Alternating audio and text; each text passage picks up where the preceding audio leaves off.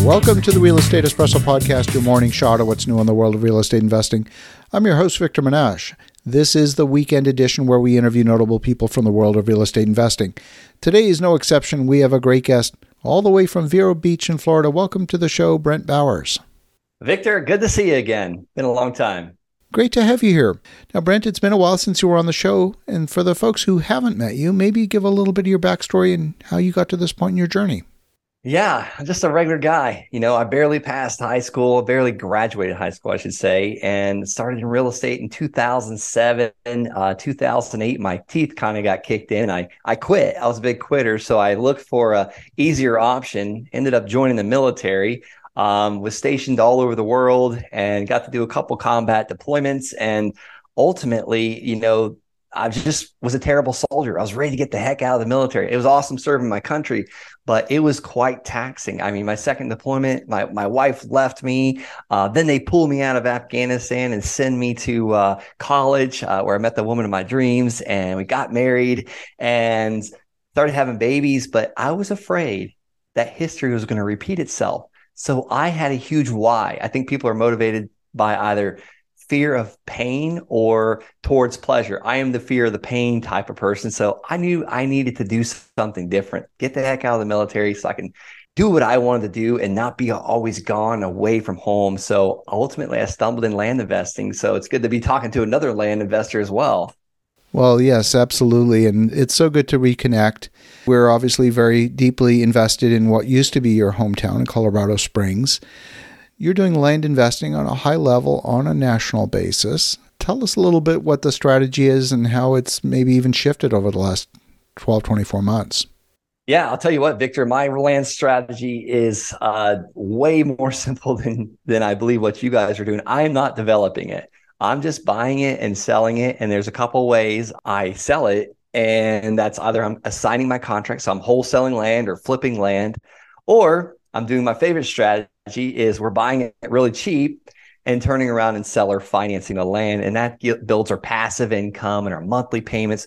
I'm really just trying to be the bank on a much, much smaller scale because it's amazing what you can do with time freedom and financial freedom when you got, you know, 10, 12, 15 land parcels paying you each month. I mean, we brought in $21,000 last month in payments. I mean, land is the absolute easiest way to be a multimillionaire in real estate and there's virtually no competition. What am i seeing with shifts in the market? I'm seeing slowdowns from builders. I am seeing that but i'm also seeing interest rates go up just like everyone else. But here's the really cool thing is you know several years ago probably well i think the first time we talked it was starting to turn into more of a seller's market for land a couple years ago. And there's so many things behind that. We don't have enough time for that on this podcast today. But now with the slowdown and the decrease in prices, I'm starting to see more deals out there. I'm starting to see sellers get more realistic and I'm starting to see land go in foreclosure.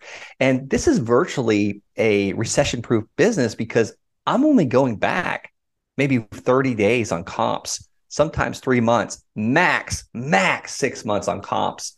And I'm getting this stuff at such a massive discount that it builds in a buffer of safety or a margin of safety. I love that. Now, the other thing that happens with land, of course, is land in and of itself generally doesn't cash flow unless it's a parking lot or something like that. so, most land development deals typically get funded purely out of cash. I know that's certainly what we like to do as well. We don't like to leverage land, although we occasionally we do. Uh, that also insulates you from shifts in interest rates. Yeah, absolutely. Especially, I mean, it, on the on the buy-in for sure, but on the sell end, as these interest rates go up, like we just had a, I had just had a friend of mine buy a house last week. He's paying six percent interest.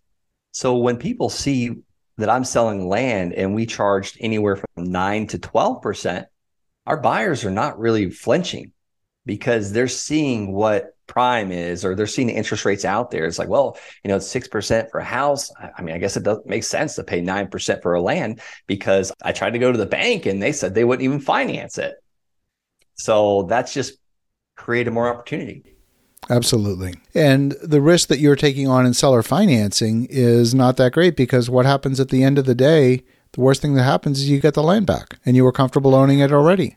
That happens. And unfortunately, and most of the land we're buying, the taxes are extremely low on it. You know, if it's a larger parcel like the one we were talking about before you hit the record button, you can keep the taxes o- almost nothing if you keep it agricultural land.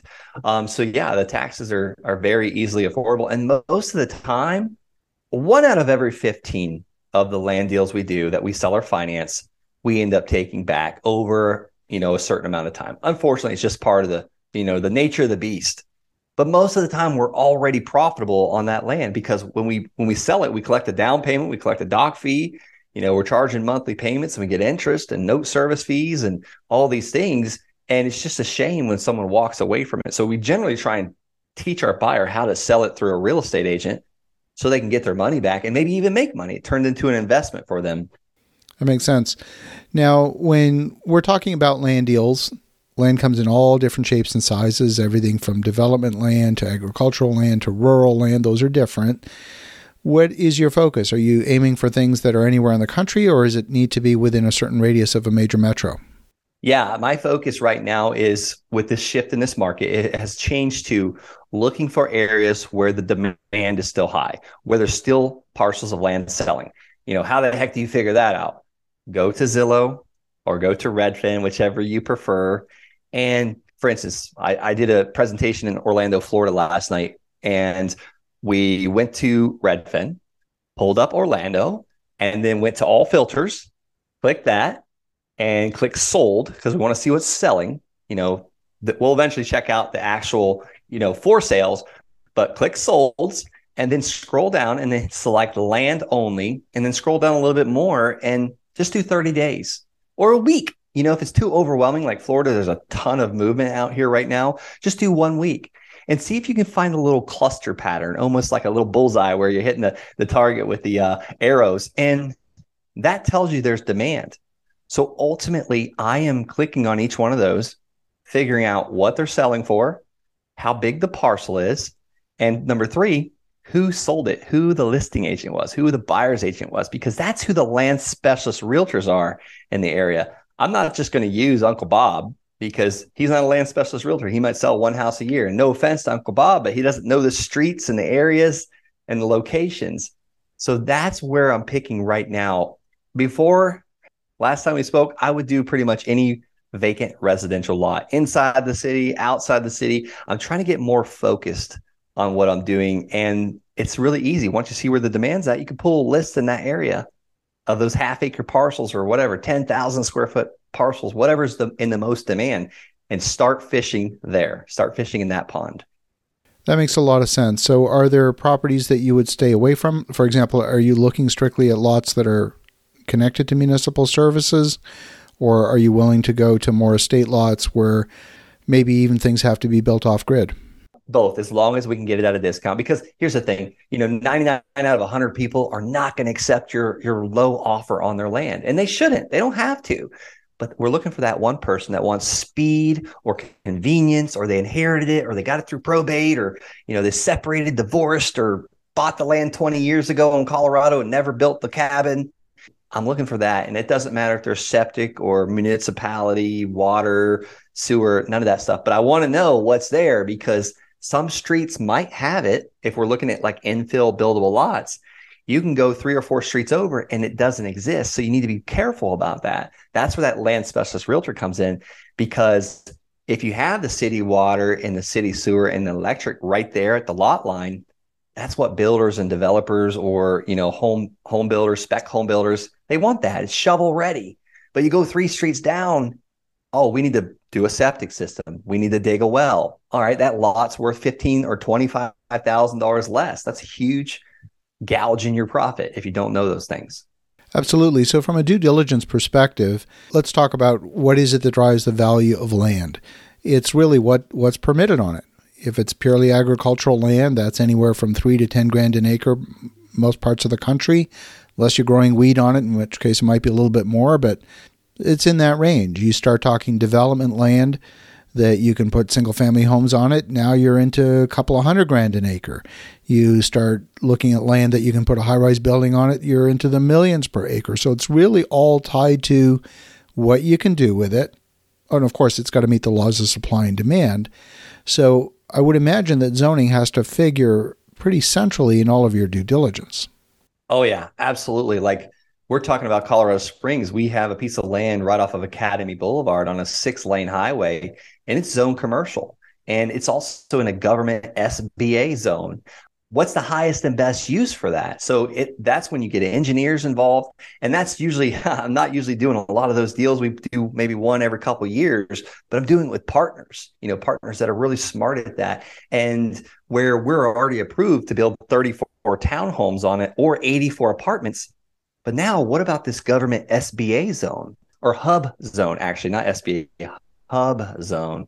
That brings a whole nother thing of highest and best use. So it's it's talking to smart real estate brokers and land commercial land brokers. So there's so many niches within this niche to make money, and so many people avoid the land. They're going after the dirty old stinky cat pee houses and, and and houses. You know, there's so many people talking about it on the internet. Oh, make money overnight. You can get rich overnight. It's a get rich quick scheme.